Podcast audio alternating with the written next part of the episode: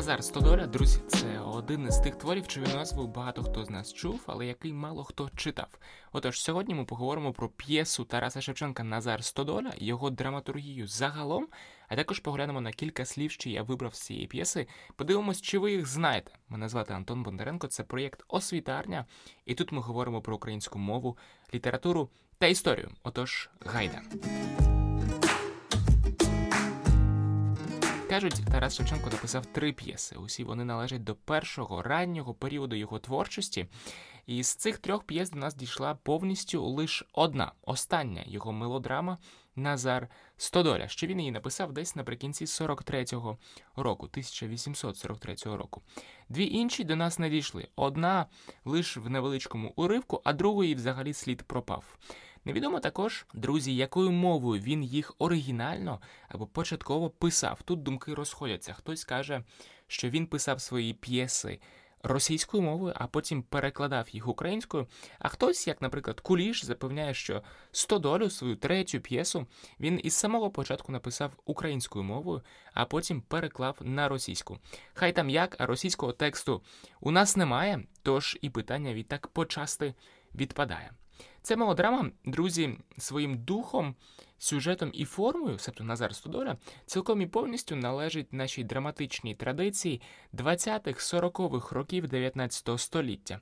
Назар Стодоля схожий на п'єси Котляревського чи Квітки. Усіх їх відзначає доволі простий, якщо не примітивний сюжет.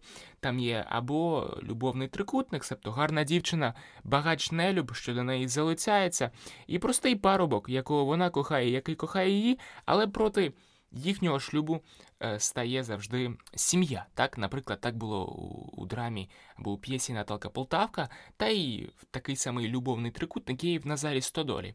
Або це були п'єси на побутові сцени з великою домішкою чогось комічного, наприклад, як у москалі чарівнику. Втім, попри свою сюжетну простість, ці твори були дуже багаті на етнографічний і фольклорний матеріал.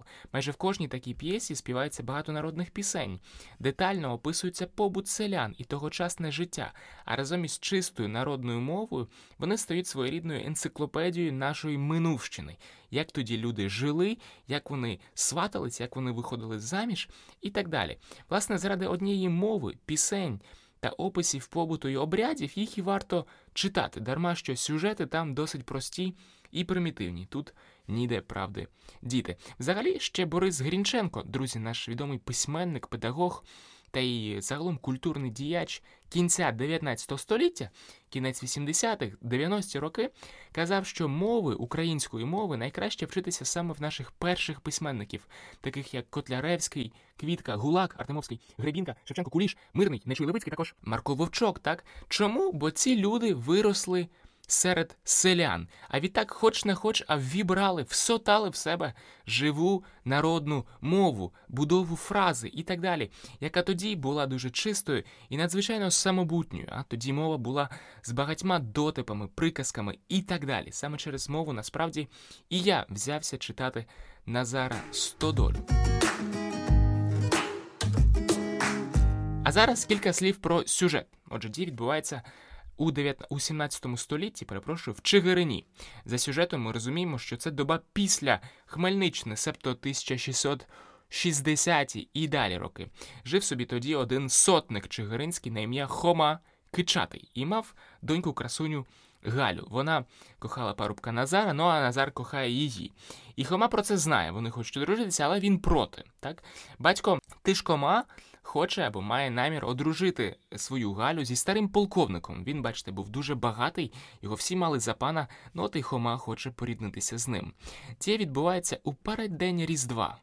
Тоді, коли всі колядують, як раптом стук-стук у хату до Хоми і Галі заходять старости. Невідомо від кого. І тут Галя вже радіє, думаючи, що це від Назара. Ну а батько то знає, від кого справді ці старости. Він знає, що це старости від полковника. Отож, він думає, тишком-нишком зараз її одружити, видати за за полковника. Ну а далі, як справа буде зроблено, то давати задню буде вже пісно. Раптом, друзі, знову стук у двері і. Заходять колядники. А цими колядниками були ніхто інший, як Назар, зі своїм другом Гнатом. І тут усі розуміють, від кого ці старости, власне, розігрується драма. Галя розуміє, що це від полковника, вона не хоче. Вони з Назаром, Галя з Назаром, давай на коліна і благати батька, щоб дозволив їм одружитися, але той вперто стоїть на своєму. Ні та ні. За Назара не віддам, підеш за полковника. Назар падає у розпач. Вони з Гнатом ідуть геть, ідуть у шинок, і там Гнат думає розважити якось Назара, мовляв, не тільки світу, що в вікні, за вікном ще більше, або не одна Галя красуня є ще красніші від неї. Але марно, Назар вдається в тугу, його обіймає розпач і нічого йому не миле. Тоді хтось із них пропонує викрасти Галю і, е, і почухрати на січ. Власне, почухрати на січ, там окошитися, жити з козаками та й та й поживати собі серед козацтва. Це вони і роблять. Е, Назар викрадає Галю і чекає нагнати у домовленому місті, щоб разом у трьох чкурнути за пороги. Як раптом. А що раптом, друзі, коли цікаво, ви дізнаєтесь самі, прочитавши цю коротесеньку у 30-40 сторінок п'єсу. Перед тим як перейти до словничка, я хотів би відмітити ще дві деталі. Перша це місце, де розгортаються події, а друга це час. Як уже сказано, дія відбувається в Чигирині недовго після смерті Богдана Хмельницького, коли Україна ще переживала своє державне відродження і ще мала надію, ще плекала надію на е, збереження своєї самостійності і незалежності. Шевченко дуже любив ця час Хмельниччини і надзвичайно жалкував, дуже шкодував йому, дуже боліло, що Хмельниччина, що ось цей визвольний, масивний, масштабний рух так нічим і не увінчався, так нічим і не закінчився. А всі повстання, зрештою, звелися ні на що. Тарас особливо любив і Чигирин, столицю. Гетьманщини, так, столицю цієї держави Богдана Хмельницького. Про це місто він часто згадував у віршах. Один навіть так і називається Чигрине, Чигрине. І ось зараз я прочитаю кілька рядків. Чигрине, Чигрине, все на світі гине, і святая твоя слава, як пилина лине, за вітрами холодними в хмарі пропадає, над землею летять літа, Дніпро висихає, розсипаються могили, високі могили, твоя слава. І про тебе, старче малосилий, ніхто й слова не промовить, ніхто й не покаже, де ти стояв, чого стояв, і на сміх не скаже. Ось так і ми зараз так забули, що таке Чигирин, чим він був. Ну і так всі побратими, власне, всі сучасники Тараса Шевченка е, на початку 19 століття також були вже забули, ким були і хто і ким були його предки. Отож, Чигирин, друзі, для Тараса це уособлення вільної України. Друга деталь це постать Гната у драмі, яка мені дуже нагадала Кирила Тура, цього персонажа з історичного роману Чорна Рада Панька. Куліша, Пантелеймона, Куліша. Пам'ятаєте того козарлюгу химородника, того шибайголову, але заразом і вірного, щирого друга. Звісно, Куліш писав свій роман після Шевченкової п'єси, десь на 20 років чи 20, та на 20 з гаком років після Шевченкової п'єси, але типажі схожі. Та й історія з викраданням Любки також схожа. У Куліша Кирило Тур намагається викрасти доньку Шрама. Лесю, пам'ятаєте? Однак у Тараса Гнат це другорядний герой і зовсім, отже, не розвинений. Та все одно схожість е, обох звернула мою увагу, вона така цікава. Тепер, друзі, до слів, друга частина радше мовна. Почнемо зі славного цур тобі, або цур йому, або цур комусь, так, або цур тобі, пек тобі, як вживав це слово Нечуй Левицький, постійно він вкладав його в уста своїх героїв.